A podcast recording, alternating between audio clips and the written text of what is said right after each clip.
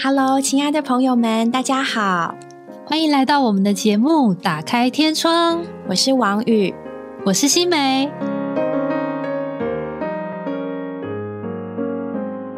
开学了，亲爱的爸爸妈妈们，终于等到这一天啊！亲爱的老师，我超爱你的。但是呢，新学年的开始也是新挑战的开始，各种的问题也会层出不穷。孩子们要适应新的环境、新的老师、新的作息，还有各种安亲、补习和才艺的安排。我觉得妈妈们每年的行事历，有的时候就好像你的人生在 reset 一样。如果你很幸运，你有两个以上的孩子，哦，我真的对你甘拜下风。今天的节目，我们会聊到很多父母常遇见的问题。例如，爸爸如何参与育儿的过程？爸爸要怎么讲故事呢？还有，妈妈要怎么照顾家人的同时也照顾自己？独生子女怎么样可以找到朋友，不会孤单，个性也不会孤僻？如何引导孩子接受信仰等等？话不多说，那我们就从上次没讲完的听觉学习的部分继续聊起喽。静贤姐提到听觉学习跟一般我们常说的视觉学习，嗯所以这么说来，当一个孩子在成长的过程当中，这两者应该是并行的呢，还是根据孩子的特质去调整的呢？还是他有什么讲究吗？嗯，其实不会有特别的讲究，我觉得呃，应该是要给他多元的方式去学习。嗯比较小的时候，当然就是我们就是用用很多的绘本哈，那甚至哎，我对，其实我今天就介绍陈星爸爸特别介绍一本。十个人快乐的搬家，他其实这本书是无字天书，没有任何的文字，但是它有很多的图画。然后呢，很多的图又有很多的不同的洞洞，它可以让孩子在这个过程当中，他可以去做一些他自己的创造，或者父母亲可以在这样过程当中去引导他去做一些想象。嗯，对，所以可能你可以有一些文字的表达，或是数理逻辑的推理呀，这样。嘿，对，所以我觉得就是从看或是这样听，我觉得都是一个很好的学习。十个人快乐的搬家，诶，因为我们听众里面呀，有许多是年轻的妈妈，正在陪她的孩子读绘本的年纪，我们可不可以请静贤姐示范个几分钟一两页，怎么样有技巧的陪孩子读绘本讲故事？来，晨曦，你要不要？你还记得爸爸小时候怎么跟你说吗？哇哇，这这本书被我爸翻来覆去讲了很多遍。然后所以是爸爸读的绘本。对对，这我我爸爸会买一些比较这种叫什么小故事大道理，就是大概买这种书。对，但这个他就是里面有穿着不同的小朋友。一开始他是带我数，然后给他们每个人取名字。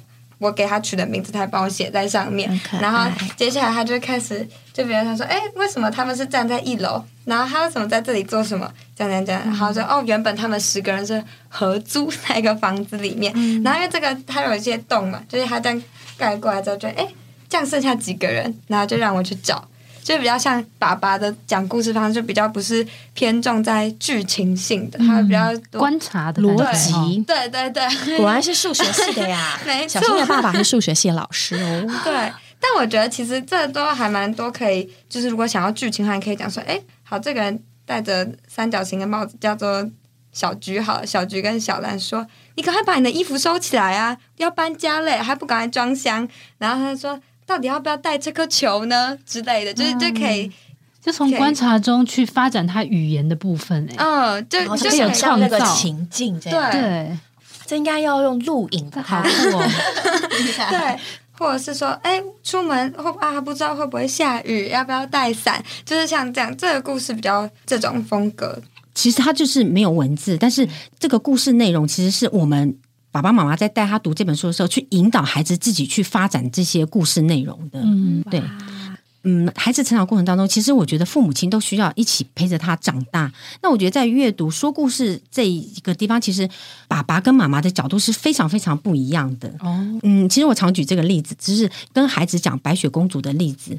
我们当妈妈的，就是照故事书就讲说啊，白雪公主纯洁可爱，然后单纯，然后呢，善良，善良，她的后母虐待她，虐待她，对，还给她吃毒苹果这样子。原本那绘本故事应该是一开始就是她总共被骗了三次，三次，现在是勒死的，后来用毒梳子梳到头晕，然后最后才吃苹果。对，嗯，她被骗了三次。他真的很傻哎、对，对，可是可是故事书其实都是告诉我们说，因为白雪公主很单纯，很很信任她的后母。可是后来有一天，陈星竟然跟我讲说：“妈妈，我很不喜欢白雪公主。”我就说：“哎，为什么呀？这么可爱，这么这么甜美可爱的一个公主，为什么不喜欢她？”他说：“他说因为爸爸跟他说白雪公主很笨。”被为什么三次对，为什么会被同样一个人骗三次？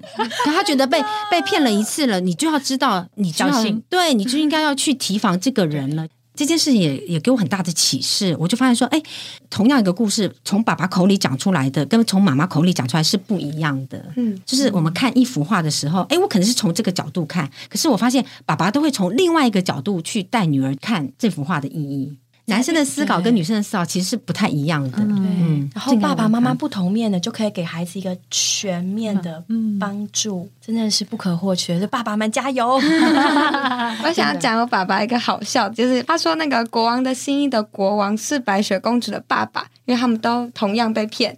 那他就说国王的新衣的爸爸不是别人跟他说什么要聪明的人才看得到那个衣服吗？我忘记我爸爸那时候是怎么破解，就是说你那时候就应该要有反应过来啊，怎么样怎么样怎么样。然后他就说你看这么笨的爸爸才生出这么笨的女儿，他们一定是 富家。笨，对，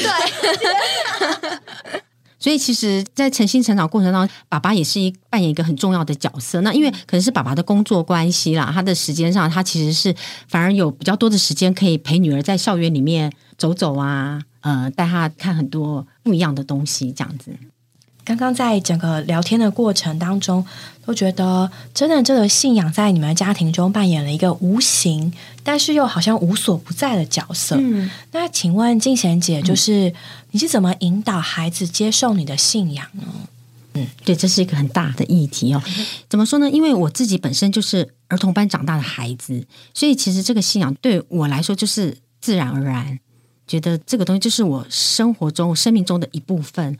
那我就说，其实每个父母亲都非常非常的爱孩子，而且都会想要把最好的东西给孩子。那我当然知道说这个信仰是好的，因为这个孩子也是我祷告来的。那所以我当然就觉得这个孩子是神赐给我的产业。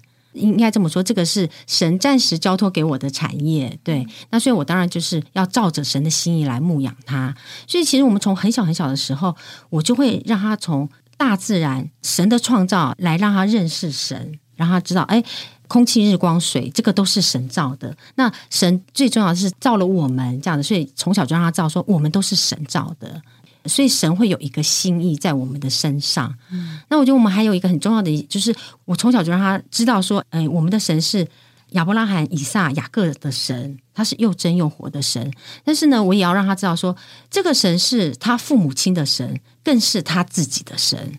所以我觉得我从小就会帮助他去认识神要怎么样跟他发生关系。嗯。所以呢，我们就会让他从很小很小的事上，就让他开始学习经历这位神是存在的，然后这位神是无时无刻都会看着我们的。所以，我们就是就是小至非常非常小的事情，譬如说，哎，我们可能开车出去要找个停车位之前，我们都会祷告说：“哦，主啊，等一下让我们能够顺利的找到停车位。”就是类似像这样子的小事情，或者说，哎，要去买件衣服的时候，我们都会开始哎祷告说：“哎，今天要要买什么样子的衣服？”就是在生活中大大小小的事情，我们都让他学着去跟这位神发生关系，这样子他才会学习依靠神。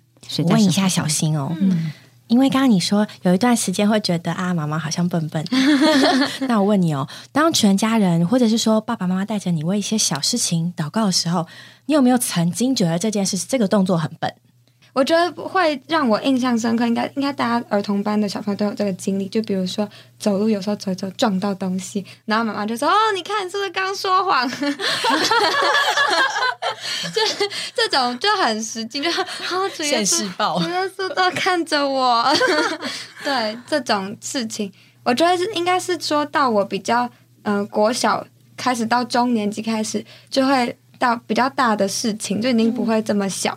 比如说我那个时候，小学六年级的时候，想要决定我要就近读国中，还是要去考私立学校，因为是我自己提出要求，说我不想要念那个我们学区的里面的国中。那那个时候，就这算是我人生第一个碰到的大决定。那我爸爸妈妈那个时候会给予我一些引导，就是我说我觉得，哎，我好像可以从中摸索出他们希望我做什么选择的那个时候。对，但是但是那个时候也蛮经历，就是我爸爸妈妈会带着我一起祷告，把这个事情带到主面前。嗯，就那个时候会开始有一些认知，就知道说哦，碰到事情，当我们真的里面没有把握要怎么样才对的时候，这时候就可以问问主。嗯，你祷告之后有什么感觉吗？因为我爸爸妈妈好像没有很相信我可以考到私立学校，这样 就是太慢准备了。对，然后所以，但他们也。没有说，哎呀，你不行啦！就他们也没有这样讲，就说哦，好啊，那就去报个补习班试看看嘛，这样，所以就让我去，他们也还蛮愿意让我去尝试的。那因为那个时候，我就心里会知道说，我觉得爸爸妈妈没有看好我，然后就跟主耶稣说。但那时候我觉得主耶稣就是我的后盾，他说可以，然后就是 OK，就因为那时候刚好补习的时间是礼拜天。就是他是一整天的，我还还觉得有点不好，就觉得啊，主耶稣对不起啊，跟你请个假这样。那时候没有特别觉得不平安，所以我觉得嗯，那就去吧这样。对，就还还蛮实际的，嗯。所以也就是从那时候开始，你慢慢觉得这位主耶稣不只是爸爸妈妈的神，而是你的神，可以做你的后盾了。对，那个时候应该算是比较主观的经历。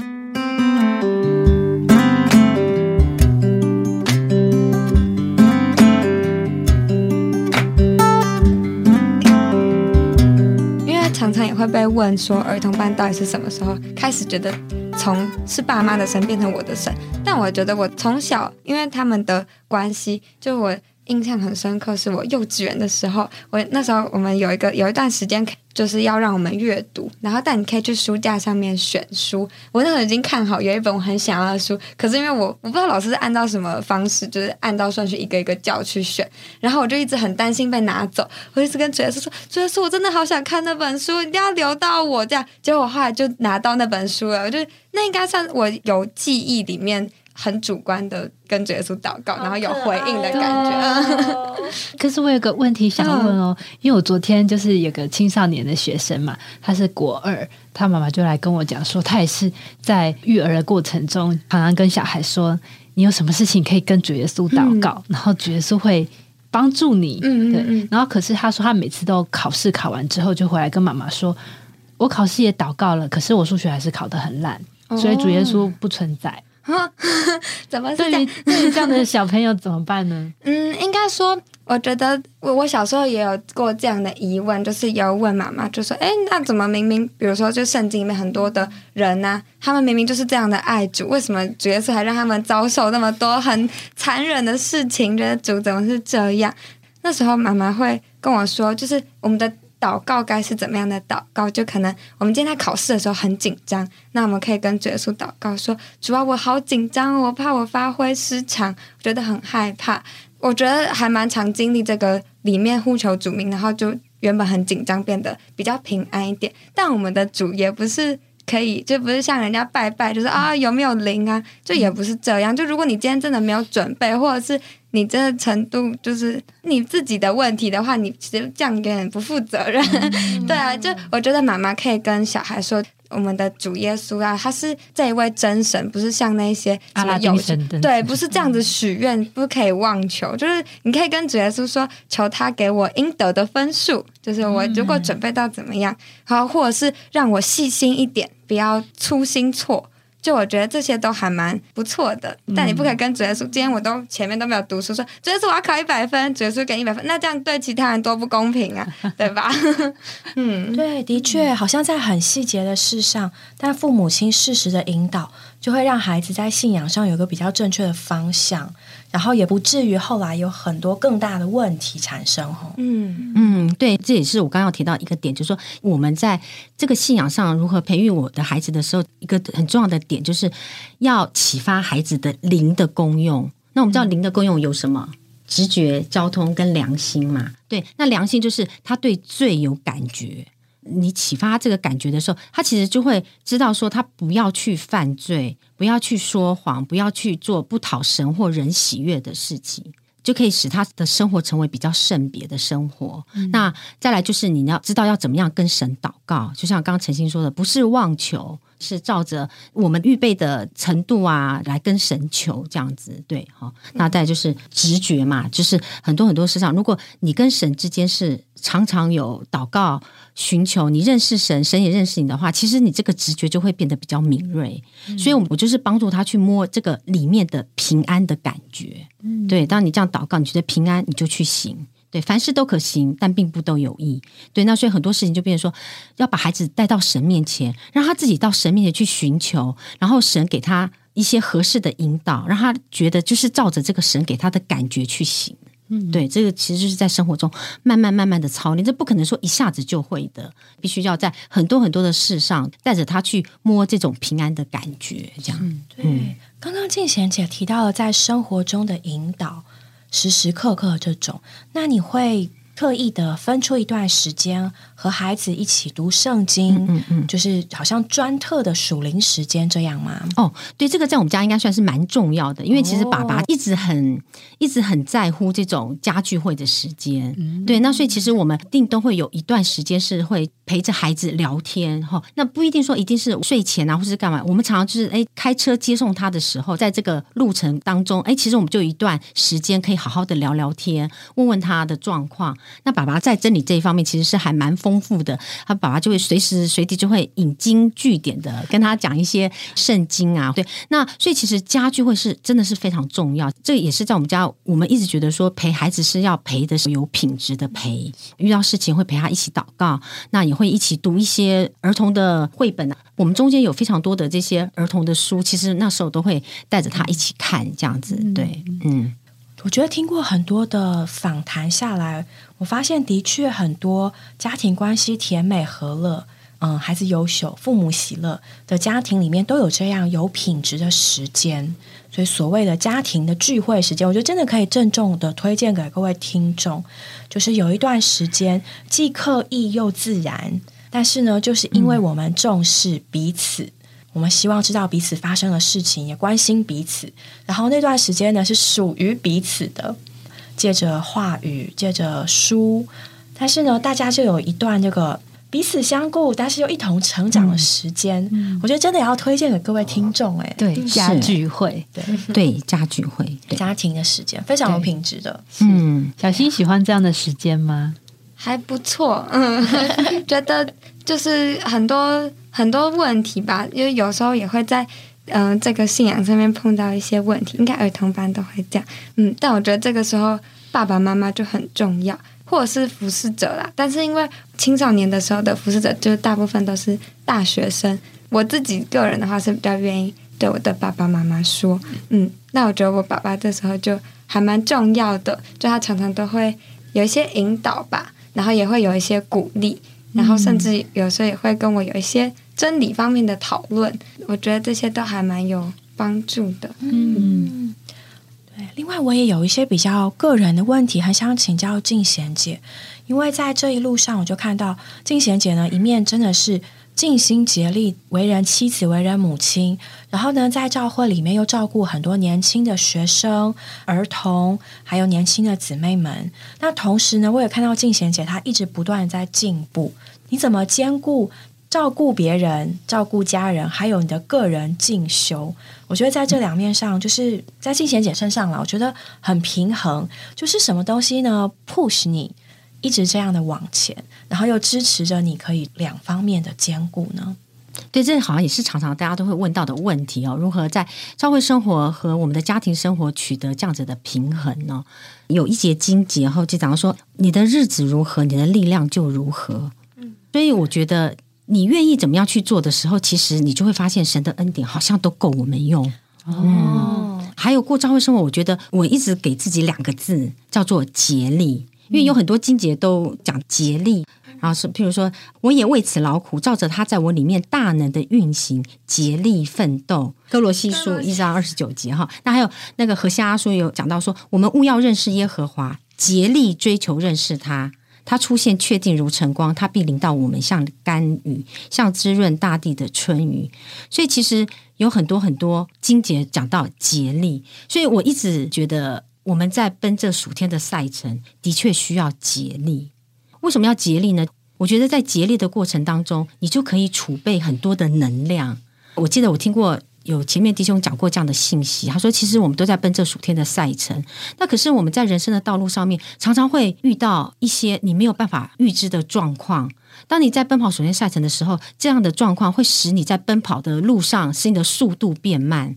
那我就在想说，哎，当我们碰到环境的时候，当我们可能觉得这个暑天赛程奔跑不下去的时候，那究竟什么样的信念会引导我们继续往那个目标，向着标杆竭力前进？哈。”那我就想说，那必须就是在我们的平常的生活中，就要对主要有够多的认识，够多的享受，然后把这样子的享受储存在我们里面。当有一天环境来了，我们可能没有办法有这么多的享受，或是受到一些身体的限制，或是受到一些环境的限制的时候，我们没有办法有有好的享受的时候，哎，我们里面的能量是可以供应我们，嗯对。然后，当我们度过这个危机的时候，哎，我们又可以再有足够的能量，再继续。奔着暑天的赛程，那所以我一直觉得过教会生活就是要竭力。那我觉得这个竭力还有一个很重要的点，就是因为我们愿意爱神。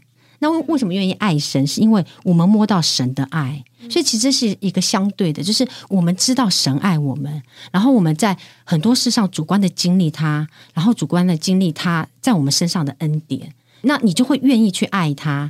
那你愿意爱他，你就很愿意爱你周围的弟兄姊妹。所以我其实一直对儿童是非常非常有负担的。那特别是当我自己有孩子的时候，我觉得妈妈一定要跟着孩子一起成长，所以我就会陪着女儿。她是什么年纪，我就在那个年段。当他的服侍者，对，然后就陪着他一路上这样长大，这样，嗯，那当然，因为呃，可能在教会中还担负一些责任，所以当然对教会中的弟兄姊妹也非常非常的有负担。因为呃，我我先生是在大学教书嘛，那当然我们就自然而然就对校园是非常有负担的，就觉得哎，服侍这些大专生是我们的责任，那所以自然而然就很愿意陪这些大专生。那要怎么样可以陪好大专生呢？就必须要有很多的家。来照顾这些大专生，那所以呢，我们就要去团很多的家来一同来照顾这些大专生，所以你就会对社区的家会有负担。那还有另外一个很有负担，就是因为孩子要成长，那孩子要有同伴。我不是只看着我自己的孩子，我乃是看着他我自己孩子旁边的同伴，我希望他们都能够一起成长。那所以呢，他的同伴的妈妈就是我的同伴，我就会去团这些女儿同伴的妈妈们。对，所以你就会发现哦，我们的教会生活其实非常非常的丰富，从小到青少年，到 大专生，到社区，对，甚至到一些年长的，我会觉得在教会生活中还有很多年长的弟兄姊妹是我们的帮助，是我们属灵的帮助。所以我觉得，哎，教会生活中就是一个多元的生活，这样子，嗯。哇。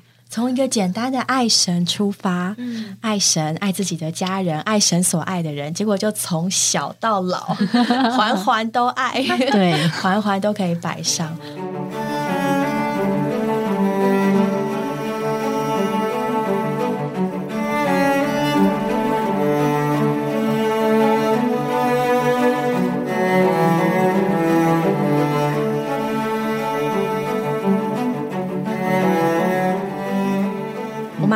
佩服的就是，常常有的时候，我们在这个奔跑的过程，作为一个母亲，作为一个妻子，在摆上的过程，我们就觉得耗尽自己的心力，就竭力，但是我们耗尽心力。可是静贤姐的这个见证，让我蛮宝贝，就是。这个竭力呢，却是使他储存能量。就因为接触这位神，还有接触这些神所爱的人，所以在这个一面竭力的过程，和一面好像又是不断的得加力。对，我觉得这真的是一种非常宝贝的基督徒生活。是，让我想到一句话，就是有生命的富余可以给人。对对，富余嘛，一定要有多出来的才可以给人呢。所以这个储存真的是非常的重要。嗯嗯。我也是前几天在跟妈妈讨论的时候，然后才发现哦，其实我的爸爸妈妈是非常竭力在过教会生活。因为对于小时候的我来说，过教会生活好像就是一件理所当然的事。但我觉得可能会很多妈妈会觉得够不上，是我又要顾家里的小孩，那怎么可能一天到晚跑会所？其实有一个很棒的方法，就是你把小孩带去会所。就是我自己小时候呃比较小是。呃小婴儿的时候，我是听妈妈还有那个时候在民雄教会的其他阿姨说，是说我常常都是在聚会的时候，就是被大家传来传去，就我妈妈就可以好好的聚会，呃，林晨星就交给别人管这样。那在配搭服饰上，嗯，因为在我是儿童的时候，我妈妈就很竭力的在配搭儿童的服饰。那个时候，我们的暑假都会有，除了亲子健康生活园，还有品格园。那那个时候，我妈妈就会招聚。当时在学的一些大专生们，就对我来说是哥哥姐姐，然后他们就会哦，可能三更半夜在那边赶明天要做的活动啊，然后做那些道具什么的。那一定很多妈妈说：“哎，我小孩要睡觉啊什么的，你就不要管他，就把他带去会所，让他也一起帮忙参与其中。”我觉得对我来说，就是随着年纪长大，就会觉得好像照顾下一代、照顾比我小的小朋友是理所当然的事情。嗯，我觉得。就是要把教会生活成为我们生活的一部分，然后自己可以做好榜样。因为我觉得这在教会生活中，这是一个呃美丽的生命等次。觉得很多东西是要从小去灌输孩子的，譬如说以后长大了要住姊妹之家，没有没有，类似像这样。就是我会在孩子小的时候，譬如说他在儿童班的时候，我都会跟他讲说：“你看到这些都是念大学的大哥哥大姐姐来照顾你们哦，所以等你有一天长大了，你要来照顾教会中的弟弟妹妹哦。”负他责任感，对，就是让他觉得说，哦，好像这个就是理所当然的，因为以前哥哥姐姐照顾我，长大了我就该来照顾弟弟妹妹，所以现在叫他来配搭儿童服饰，他会觉得理所当然，他不会抗拒这样子。对，嗯，有没有什么想要对年轻的母亲们想讲的话呢？其实我也是在这样看着孩子慢慢长大的过程当中，我其实才开始发现，哎，有些东西好像是可行的。虽然我一直觉得我自己是职能治疗师，我很懂。儿童发展和怎么样对付那些调皮捣蛋的孩子？对，对，需要，好需要。对，下次来要学一下。对，等到哎，女儿现在比较大了，再回头看，才觉得嗯，好像有些东西是可以去去分享的。但是我觉得最重要的一个点就是，呃，我刚刚讲过，因为我只有一个孩子，所以我很担心他很孤单，所以我很积极的把他放在教会生活中。那我觉得在教会生活中，他就有很多很好的同伴。所以我就是要鼓励这些年轻的妈妈，我们不要当一个直升机妈妈，不要这样，你的眼睛只看着你的孩子，其实你要看着你孩子周围的同伴，因为你的孩子是会跟着他们一起成长的。就像哦，陈星从儿童班、青少年，对不对？有六年，对，甚至可能到了大学都会在一起。所以你要知道，说他的同伴是这样子一起长大的。对，所以我觉得一定要把你的孩子带到教会生活中。那其实这个就是一个群聚教育，在女儿成长的过程当中非常得着帮助。就是我为什么跟她其实没有什么亲子冲突？怎么可能会没有亲子冲突呢？那其实那因为我们是一群孩子长大，那我也跟这一群孩子的妈妈们都很熟。那所以其实当我发现我的孩子有有一些状况的时候，其实我会跟其他的妈妈交通。呃，我就举小鹿阿姨的例子好了，就是当当她青少年的时候，我发现她有一些情形，呃，不是那么那么的 OK 的时候，我那时候我就请小鹿阿姨去跟我女儿交通，因为我觉得很多事情只要妈妈讲的话，女儿一定会不开心，会为反对而反对。可是如果是透过别人讲的，她就会听得进去。那所以我觉得在诚心成长的过程当中，她也会有一些状况的时候，其实我都是透过周围的姊妹们帮助她。对，以前有些调调皮捣蛋的那些小男生，对他的妈妈都没有办法跟他交通什么事情的时候，就是在哎找静香阿姨去跟他交通，只要静香阿姨出面，就一切 OK。对，而交，对对对，我觉得真的就是需要一直而交了。而且我觉得在教会生活中，因为大家都看得到，其实你就会非常清楚知道你的孩子在跟谁交往。因为我一直说，其实孩子他要找朋友。他如果不是跟这群人成为朋友，他就是跟那一群人成为朋友。那我们做父母亲的，你到底要把他放在哪一群朋友当中？所以其实这是一个父母亲你该要要有一个有智慧的决定。嗯嗯，而且我真的觉得说，其实我们做父母亲的都汲汲营营的想要把我们自己以为好的东西给孩子。然后就是要给他学这个学那个，可是其实我觉得孩子在慢慢成长的过程当中，他慢慢长大的时候，他才会知道什么东西才是对他真正有益的。对啊，那所以鼓励就是年轻的家长，其实，在呃养育儿儿女上面，你其实需要找一些同伴。好，就是可能你的孩子年龄层差不多的同伴，你们可以一起讨论，可以一起帮补。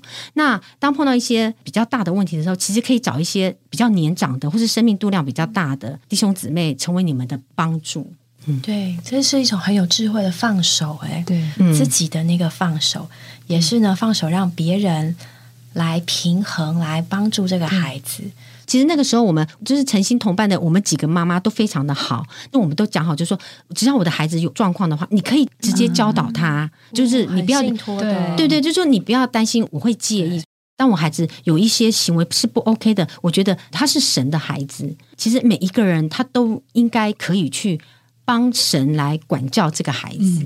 妈妈的胸襟也要大啦。当我们的孩子有一些状况的时候，其实别人他都是为着他好。你只要这样子想，就会觉得过教会生活是开心的。这是一个属灵的村庄，对，是养大一个孩子。嗯，那小新有没有什么想对其他的同学们说的话呢？嗯，或者是对其他做女儿的，嗯，可能妈妈们他们会有一些想法，就是跟我们会嗯不太一样。嗯，发生冲突的时候，我觉得也不是说一定要妈妈接受我们。虽然我觉得我妈妈算是一个非常能够接受新想法、新事物的妈妈，就我会跟她讲，但。嗯，其实也不是一定非要别人。就像如果你在跟你的朋友相处的话，你也不是一定要你的朋友想法都跟你一样。那你为什么要这样要求你的父母呢？嗯，然后我觉得比较大一点的时候，比较明白一句常常听到的话，就是我们的父母其实也是第一次做父母。嗯，所以我其实觉得小朋友很容易会。嗯，过度苛责自己的爸妈，觉得哎，他好像哪里做不好或什么。但我们觉得，我妈妈有给我一种想法，就是其实她也是在学习怎么样做一个妈妈。那我觉得，就是。真的有冲突发生的时候，可以等到自己心情比较平和，可以把这个事情再拿出来好好的沟通跟讨论就可以了，就不一定一定要用骂的，或是一定要用冷战的方式。觉得重点是我们要先要解决问题，那我们就是锁定这个目标，不要让这个情况再恶化下去。嗯嗯，对，就像刚刚陈信有提到说，其实我们也都是第一次做父母，当你领受到。儿女是神给我们的产业的时候，我觉得我们应该做父母的，应该要认真的在神面前要有一些学习。我觉得做父母的应该要常常去吸取很多的新知。那甚至我觉得现在这种高科技时代，我觉得甚至很多很多的讯息，我觉得我们的孩子可能都比我们吸收的更快。那像我现在有很多手机的的用法，我都还要女儿教我。对，那我觉得真的就是要彼此互相学习啦。做父母的真的要跟得上时代。对，不然我们就会被我们的孩子觉得，嗯，我的妈妈怎么都 不了解。对，所以我觉得我们这个，这是我们自己要要很警醒的。对，嗯。